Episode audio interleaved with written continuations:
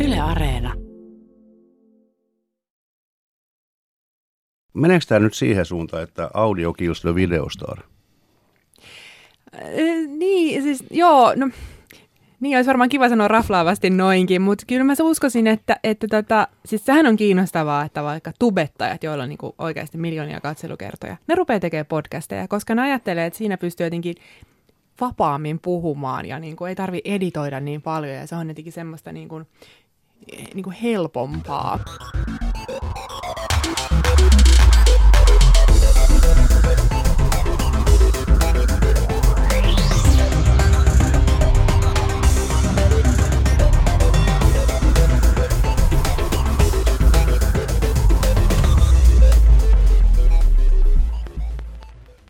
Tervetuloa kuuntelemaan TK-podia, podcasti, jonka tuottaa TK-yksikkö ja teknologiavisiotiimi. Tänään puhumme audiosta ja audion tulevaisuudesta ja varmaan ehkä nyt myös nykytilasta. Mukana täällä keskustelemassa on Aura Lindeberg, joka on vastaava tuottaja audiotoimituksesta, ja Mikke Hinsberg, tuottaja digitaalisen asiakaskokemuksen osastolta. Tervetuloa. Kiitos. Kiitos. Heti tällainen ajankohtainen kysymys. Aamulla tuli junalla töihin. Kymmenen vuotta sitten ihmiset luki lehtiä. Nyt tein semmoisen pikaisen tutkimuksen ja huomasin, että noin 75 prosenttia ihmisistä niin, niin kuunteli jotakin. Mistä tämä kertoo? Se kertoo varmaan siitä, että ihmiset on ostanut älypuhelimia, jotka mahdollistaa sen kuuntelun tai katselun jopa. Kyllähän sitäkin näkee, että paljon mm, ihmiset katsoo, mm. katsoo kaikenlaisia videoita julkisissa kulkuvälineissä. Mutta sitä myöskin, että et, et ne kuulokkeet on helppo, helppo laittaa korviin siinä vaiheessa, kun silmiä ehkä tarvii johonkin muuhun. Ja niin, ihmiset, ku, kyllä, se, kyllä se näkyy kaikessa tutkimuksessakin, että ihmiset kuuntelee audiota enemmän, siis kaikenlaista puhetta enemmän, mutta kyllä se musiikki varmaan siellä myös tosi monen korvissa soi niin. aamujunassa. Sehän olisi ollut mielenkiintoista mennä kysymään, että mitäs kuuntelet. Onko meillä mitään tietoa siitä, mitä ihmiset kuuntelevat? No on, onhan meillä tota, Areenassa tietoa paljonkin, mitä ihmiset mm. kuuntelee. Ja siis kyllähän Areenasta kuunnellaan tosi paljon suorana radiokanavia, mutta sitten kyllä se la, on, lista on pitkä ja laaja, mitä kaikkea ihmiset sieltä niin kuin audio on demandina ja podcasteina kuuntelee. Mm. Viihdettä ja asiaa, sitähän meillä kaikkea on tarjolla tosi paljon. Joo. Ollaan Onks... tässä syksyn mittaan kanssa vähän niin kuin tutkittu tätä, että mitkä ovat erilaiset median kulutusmotiivit eri aikoina. Ja aamuisin ollaan yleensä melko väsyneitä ja silloin halutaan yleisesti ottaa myöskin sille se helposti kulutettavaa sisältöä ja kuunteleminen mon, monella eri tapaa on melko helppo. Voi niin nojata taakseen, rentoutua, kuunnella podcastia tai musiikkia mm, tai mm. aamushowta radiosta ja, ja se on sellaista niin aika rentoa mediakulutusta, joka sopii just siihen kanssa. Siihen tilanteeseen, joo. No sehän rupeaa olemaan sitten aika lähellä sitä, sitä niin kuin digitaalista asiakaskokemusta minkä, minkä parissa sä työskentelet?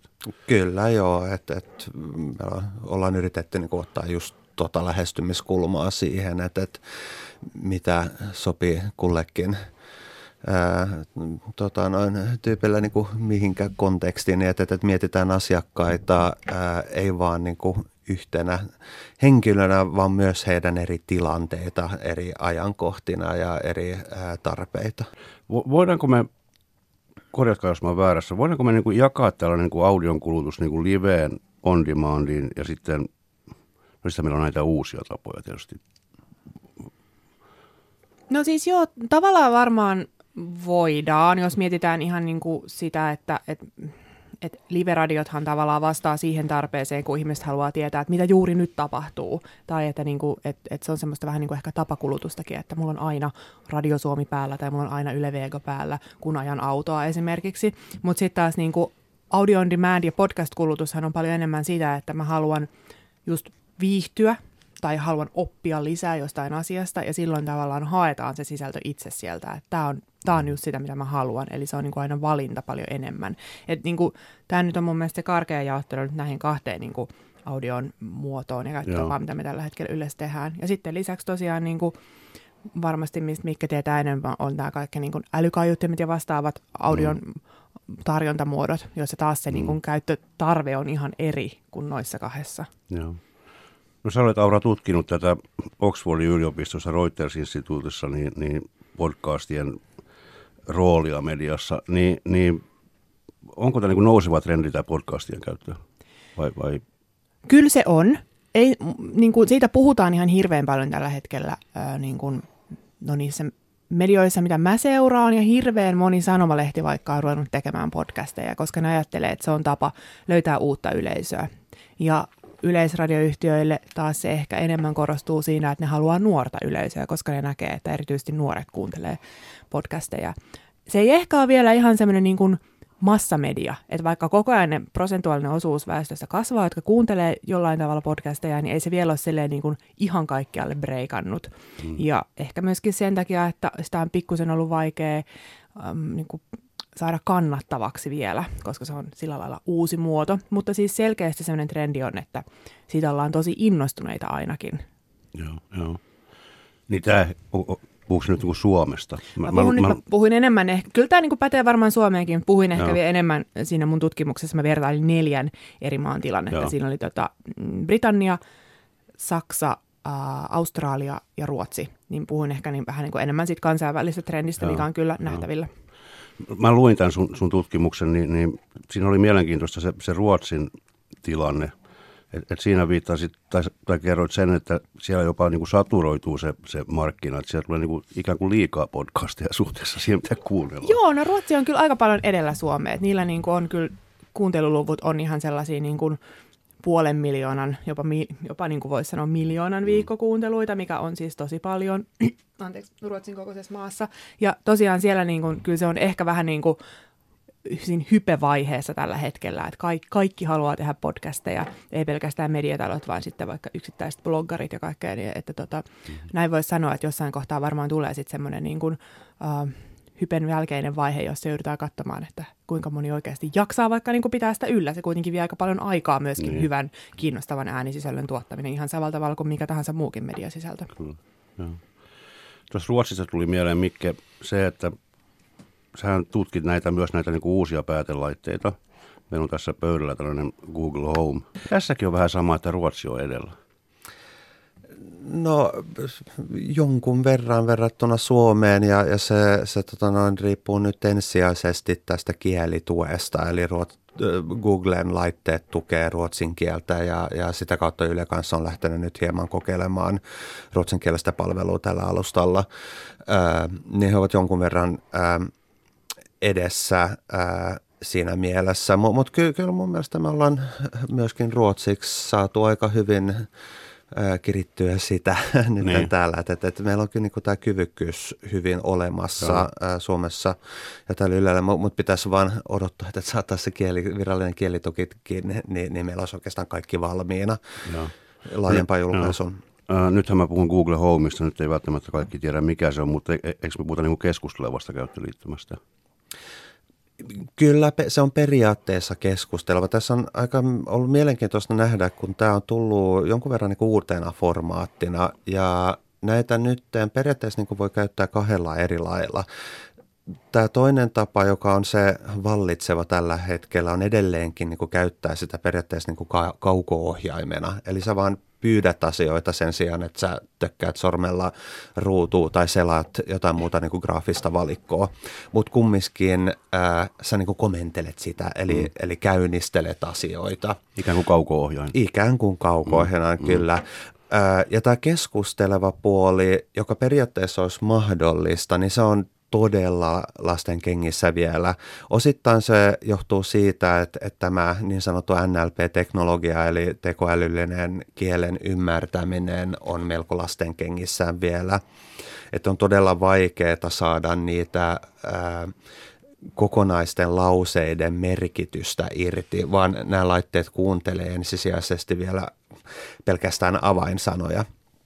Mutta yksi tällainen keskusteleva ää, kokeilu, minkä Yle just julkaisi tässä viik- viikko sitten, on, on yksi koko illan ää, audiodraama, missä draama muuttuu oikeastaan peliksi, koska ää, kuuntelija on aktiivisessa roolissa ja, ja on yksi näistä hahmoista ja ohjaa niitä tapahtumakulkuja kulkuja eteenpäin.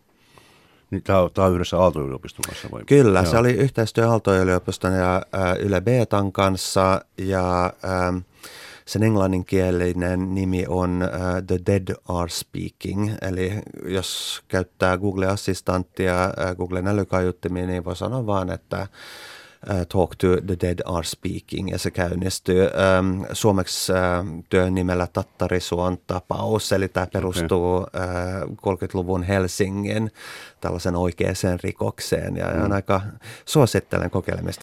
Se on oikeasti niin. tosi hieno, hieno kokeilu, koska sitä jotenkin ajattelee, että, tota, että miten se nyt voi niinku toimia, mutta mä oon ollut mukana siinä demossa, missä oli neuvotteluhuoneellinen ihmisiä, jotka kuunteli ja yksi pelasi. Ja siinä ihan niinku pääsi jopa siinä tilanteessa semmoiseen immersiiviseen audiomaailmaan, että oli ihan tosi kiinnostavaa kuulla, että mitä seuraavaksi tapahtuu. Ja jotenkin niinku olin mukana siellä kyllä niinku 30-luvun Helsingissä selvittämässä omituista murhatapausta, mikä oli kyllä niinku kauhean positiivinen signaali siitä, että mitä kaikkea oikeasti audiolla voi tehdä. Ja todellinen hatunnosto sille, joka on suunnitellut tavallaan sen niin kuin ohjausjärjestelmän, että, että mitä siinä pitää tehdä ja montako vaihtoehtoa ihmisellä on ikään kuin ohjata sitä peliä, koska Joo. se on ollut melkoinen labyrintti varmasti.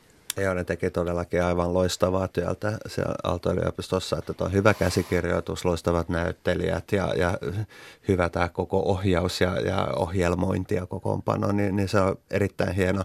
Se on sinänsä hieman niin kuin vaikea formaatti, että et, tota, ne varmaan aika rajatut ne tilanteet, jolloin on puolitoista tuntia aikaa nojautuu taakse. Mutta tätä pystyy myöskin ää, pelaamaan tai kuuntelemaan, mitä se nyt sitten mieltä. Että, että tässä mm. ollaan niin uusien asioiden ääressä, ei edes tiedä oikeastaan mitä sanoja käyttää. Ää, mutta kuitenkin tätä pystyy pelaamaan osissa myöskin, että, että se tallentuu automaattisesti ja pystyy sitten jatkamaan. Mutta mä luulen, että me nähdään, nähdään kyllä varmaan tulevaisuudesta huomattavasti enemmän tämän tyyppistä interaktiivista draamaa, joskin todennäköisesti aika paljon lyhyemmässä formaatissa. Mm-hmm. Nyt kun mä kuuntelen teitä, niin, niin tässä on varmaan se, se vanha totuus, että se on kuitenkin se sisältö, joka vetää. Vaikka teknologia olisi miten pitkälle vietyä, niin, niin, niin, niin se sisältö on, on se, joka on se kingi. Ja, ja, ja tässä varmaan on, on Ylellä nyt sekä suurta haastetta että suurta mahdollisuutta ää, yrittää kokeilla näitä uusia tarinankerronnan muotoja ja löytää näitä formaatteja, jotka toimii, mutta myöskin ohjata resursseja tähän ja, ja löytää sitä aikaa, mitä tällainen niin oppiminen vaatii. Mm-hmm. Mutta tähän voisi olla muutakin sisältöä. Tässä voisi olla siis vaikka mitä muuta Osaamista, sisältöä. oppimista, kouluttamista, luennoimista. Kyllä, mm. joo. Että ollaan mietitty, että, että nämä puheenohjatut palvelut, no tietysti tämä kauko ominaisuus, että, että pienillä lapsilla on, on todella luontavaa vaikka pääly TVn kautta ää, äänellä käynnistää pikkukakkosta. Mm. Ää, vanhemmille ihmisille ää, on monesti nämä kosketusnäytöt haasteelliset, eli täällä on, tällä alustalla on selvästi tämä saavutettavuusnäkökulma ja monessa käyttökonteksteissa tämä on helpompaa, mutta myöskin tämä interaktiivisuus, minkä tämä tuo mukanaan, niin, niin tuo myös aivan uusia mahdollisuuksia todellakin tarinankerrontaan. Mm. No miten Aura Lindeberg, syrjäyttääkö nämä uudet teknologiat nyt tämän, tämän meidän perinteisen radion? No kyllä mä ajattelen enemmän, että tulee uusia asioita rinnalle – tässä vaiheessa. Että kyllähän me niinku ihan nähdään tutkimustiedosta edelleen, että radiota kuunnellaan edelleen paljon, mutta siis varmasti jossain vaiheessa tulee, niin kuin, suhde tulee muuttumaan, että FM-radio niin kuin laskee ja digitaaliset palvelut varmaan jossain vaiheessa nousee. Se nyt ei ole vielä kauhean vahva signaali, mutta tota, mm, mä näen enemmän, että ne niin kulkee rinnakkain, että, että tota, ei se nyt ole vielä mikään semmoinen suuri, suuri niin kuin, muutos tulossa, mutta tota, on tosi kiinnostavaa nähdä, että et, et niin kuin mitä kaikkea näistä meidän nykyisistä niin kuin ajatuksista, että miltä mediamaisema kymmenen vuoden päästä näyttää, niin oikeasti toteutuu, koska mm, sehän aina, mm. niin kuin, eihän meistä pystytä kokonaan ohjailemaan, kuka osaa sanoa, että älypuhelimista ja niiden näytöistä ja niiden kaikista mahdollisuuksista tulee näin määräävä osa meidän jokaisen arkea, kun ne nyt on. Joo. Niin kyllähän me joudutaan sitä niin kuin tarkasti seuraamaan. Mutta kyllä mä sanoisin, että meillä sisältötalona ja niin kuin teknologiatalona on kyllä hirveän hyvät mahdollisuudet olla siinä mukana – koska me pystytään kokeilemaan niin, kuin niin helposti sillä, että meillä on ne kummatkin puolet siinä mukana ja joudutaan etsimään, että kuka meille ne sisällöt tekisi johonkin uuteen mm-hmm. teknologiseen kokeiluun. Mikä tätä kehitystä draivaa nyt? Et, et, Mikke sanoi äsken, että tota, niin, yksi semmoinen, joka jarruttaa nyt kehitystä Suomessa on tämä kieli, kielimuuri, meillä sanoa, mutta tota, niin, e, että, että nämä laitteet ei vielä ymmärrä suomea, niin, niin näetkö te jonkun tällaisen ilmiön, joka, joka tavallaan antaa lisää vauhtia tai energiaa tähän kehitykseen? Hei, olette löydä, niin mä sanoin auto. Voisiko se olla auto? Auto on varmasti, mä tota ainakin myöskin näen sen, että niin kuin toi kansainvälinen podcastien ja audion kilpailu alkaa olla aika kiihkeitä. Meitä toki niin kuin suojaa tämä nimenomaan tämä no, kielimuuri, että no. suomenkieliset sisällöt ei ole siinä samalla tavalla mukana, mutta on tosi mielenkiintoista seurata, että mihin niin kuin vaikka um, podcast-markkinat on menossa. Tällä hetkellä näkyy vaikka niin kuin maksumuurilla suojattuja palveluita, että vähän niin kuin Netflix-podcasteille, että ihmiset olisi valmiita jo maksamaan tavallaan sit sisällöstä, joka on eksklusiivisesti jossain paikassa, kun se aikaisemmin on ollut ideana vähän, että kuka tahansa voi Joo. tuottaa ja kuunnella sitä, Joo, että siitä tulisi tavallaan tosi paljon ammattimaisempaa näin niin kuin sisällöntuotannon puolelta. Niin jos sisältötuotanto, niin, niin jos siihen, siihen otetaan kiinni, niin nyt mä tiedän, että Mikki on tehnyt aika paljon työtä tämmöisen äh, niin kuin itsenäisen äänikerronnan parissa. Kyllä. Ja, ja sielläkin on, on haettu malleja Ruotsista, Sveriges Radionista. Kyllä. M- missä vaiheessa me ollaan siinä? melko aikaisessa vaiheessa, äh, mutta mä uskon, että, että tässä ollaan todellakin tässä, tämän muutoksen ytimessä. Jos katsotaan nyt tätä niin kuin audion muutosta, niin, niin äh, sähän on paljon kiinni siitä, että audiota kulutetaan nyt liikkeellä ollessaan omi, omissa niin kuin, nä, näissä kuulokkeissa, eli, eli voi olla yleisissä liikuntavälineissä, mutta hy, yhtä hyvin autoissakin. Ja ö, tota noin, siinä tilanteessa niin ne sisällöt, mitä halutaan, on, on ehkä niin kuin vähän erilaista kuin se, kun se kanava on seurana ja ohjelmavirtana siellä taustalla.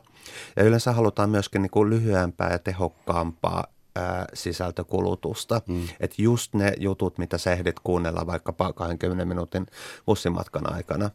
Ja ää, tästä me yritettiin kasvattaa nyt kiinni, kun ää, mietittiin, että, että miten saadaan uutiset parhaiten on-demand kulutukseen Svenska Ylen puolella ja siinä siis alettiin tallentaa näitä yksittäisiä uutisjuttuja itsenäisin audioina, jotka toimii ilman sitä niin kuin uutislukijaa ja ilman sitä uutislähetyksen raamia.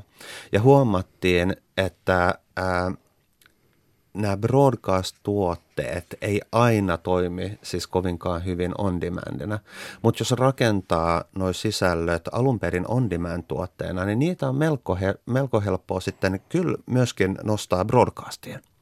Että siinä esimerkiksi tässä tapauksessa uutislukijan rooli muuttuu hieman, mutta se lähetys kokonaisuudessa toimii erittäin hyvin edelleenkin, vaikka se on koostettu tällaisista itsenäisistä jutuista. Mm se muuttaa sitä tuotantotapaa. Kuitenkin. Muuttaa pikkasen joo, mutta siis yllättävän vähän. Ja samalla tässä korostuu toimittajan rooli ottaa haltuun se koko juttu. Ja tässä korostuu myöskin tämä äänikerronta. Ja sehän on se, mitä me osataan niin hyvin täällä. Ja nyt kun esimerkiksi äh, sanomalehtitalot sun muut ovat kiinnostuneet audion tekemisestä myöskin, niin tässä huomaa selkeästi myöskin tämä niin pätevyyseron, että se, että muuttaa tekstin ääneksi, ei vielä niin kuin tee siitä mm. rikasta audiokokemusta. Mm. Et, et, et siellähän meillä on niin kuin etuja ja kannattaisi hyödyntää näitä etuja ja tätä osaamista ja, ja todellakin niin kuin miettiä tätä audiokerrontaa tässä, kun ollaan tämän muutoksen edessä. Mm. No siis mun mielestä tuossa tuli ihan hirveän monta hyvää pointtia. Just, just tämä, että, että on helpompaa tuoda sisältöä sieltä on-demandista kohti broadcastia kuin toisinpäin, koska siinä tavallaan se joutuu kontekstoimaan eri tavalla. Uh, broadcast aina niin kuin menee eteenpäin, joku kuulija joutuu muistuttelemaan, että täällä ollaan, kuuntele tätä ja tätä kanavaa ja kello on 13.03, kun taas niin kuin on-demandissa niin kuin se täytyy niin kuin aivan eri tavalla paketoida se. Se on niin. minusta tosi kiinnostava muutos, jota me kyllä opetellaan tällä hetkellä voimakkaasti voimakkaasti kyllä Ylessä, eikä se tarkoita sitä, että broadcast jotenkin niin kuin, sillä on niin kuin vahva oma paikkansa, mutta että me voidaan tuoda siihen paljon kerronnallisia elementtejä, erilaisia asioita tuolta on-demandin puolelta ja niin kuin tavallaan palvella me yleisöä koko ajan paremmin. Okei. Okay. No kiitoksia. Audio voi hyvin. No, ja koko ajan paremmin. niin, kyllä. Eli Aura Lindeberg, äh, vastaava tuottaja tuota, äh, sanon nyt. Audiotoimituksesta. Audio. Ja Mikke Hinsberg sitten täältä digitaalisen asiakaskokemuksen osastolta. Meneekö tämä nyt siihen suuntaan, että audio kills the videostar?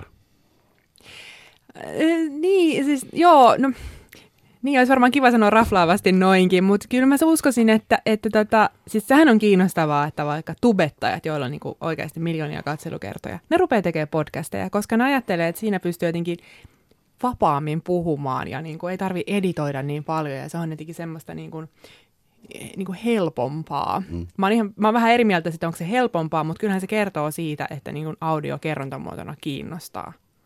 Että niin kuin ainakin ne niin kuin jotenkin kohtaa ehkä enemmän tulevaisuudessa. Joo, joo, samoin äh, tässä varmaan aletaan tekemään yhä enemmän sellaisia formaatteja kuin, niin kuin podcastin YouTubessa. Että okei, siinä on ääntä, mutta se on siis, anteeksi, videokuvaa, mutta se on silti periaatteessa niin podcasti. Sitä voi kuluttaa pelkästään kuulokkeissa tai sitä voi katsella samaan aikaisesti ja kyllä näillä varmaan mennään nämä tulevat vuodet, kunnes sitten tulee harlasa tai muuta yleistymään, joka taas niin sekoittaa pakanuuden kerran. Kiitoksia.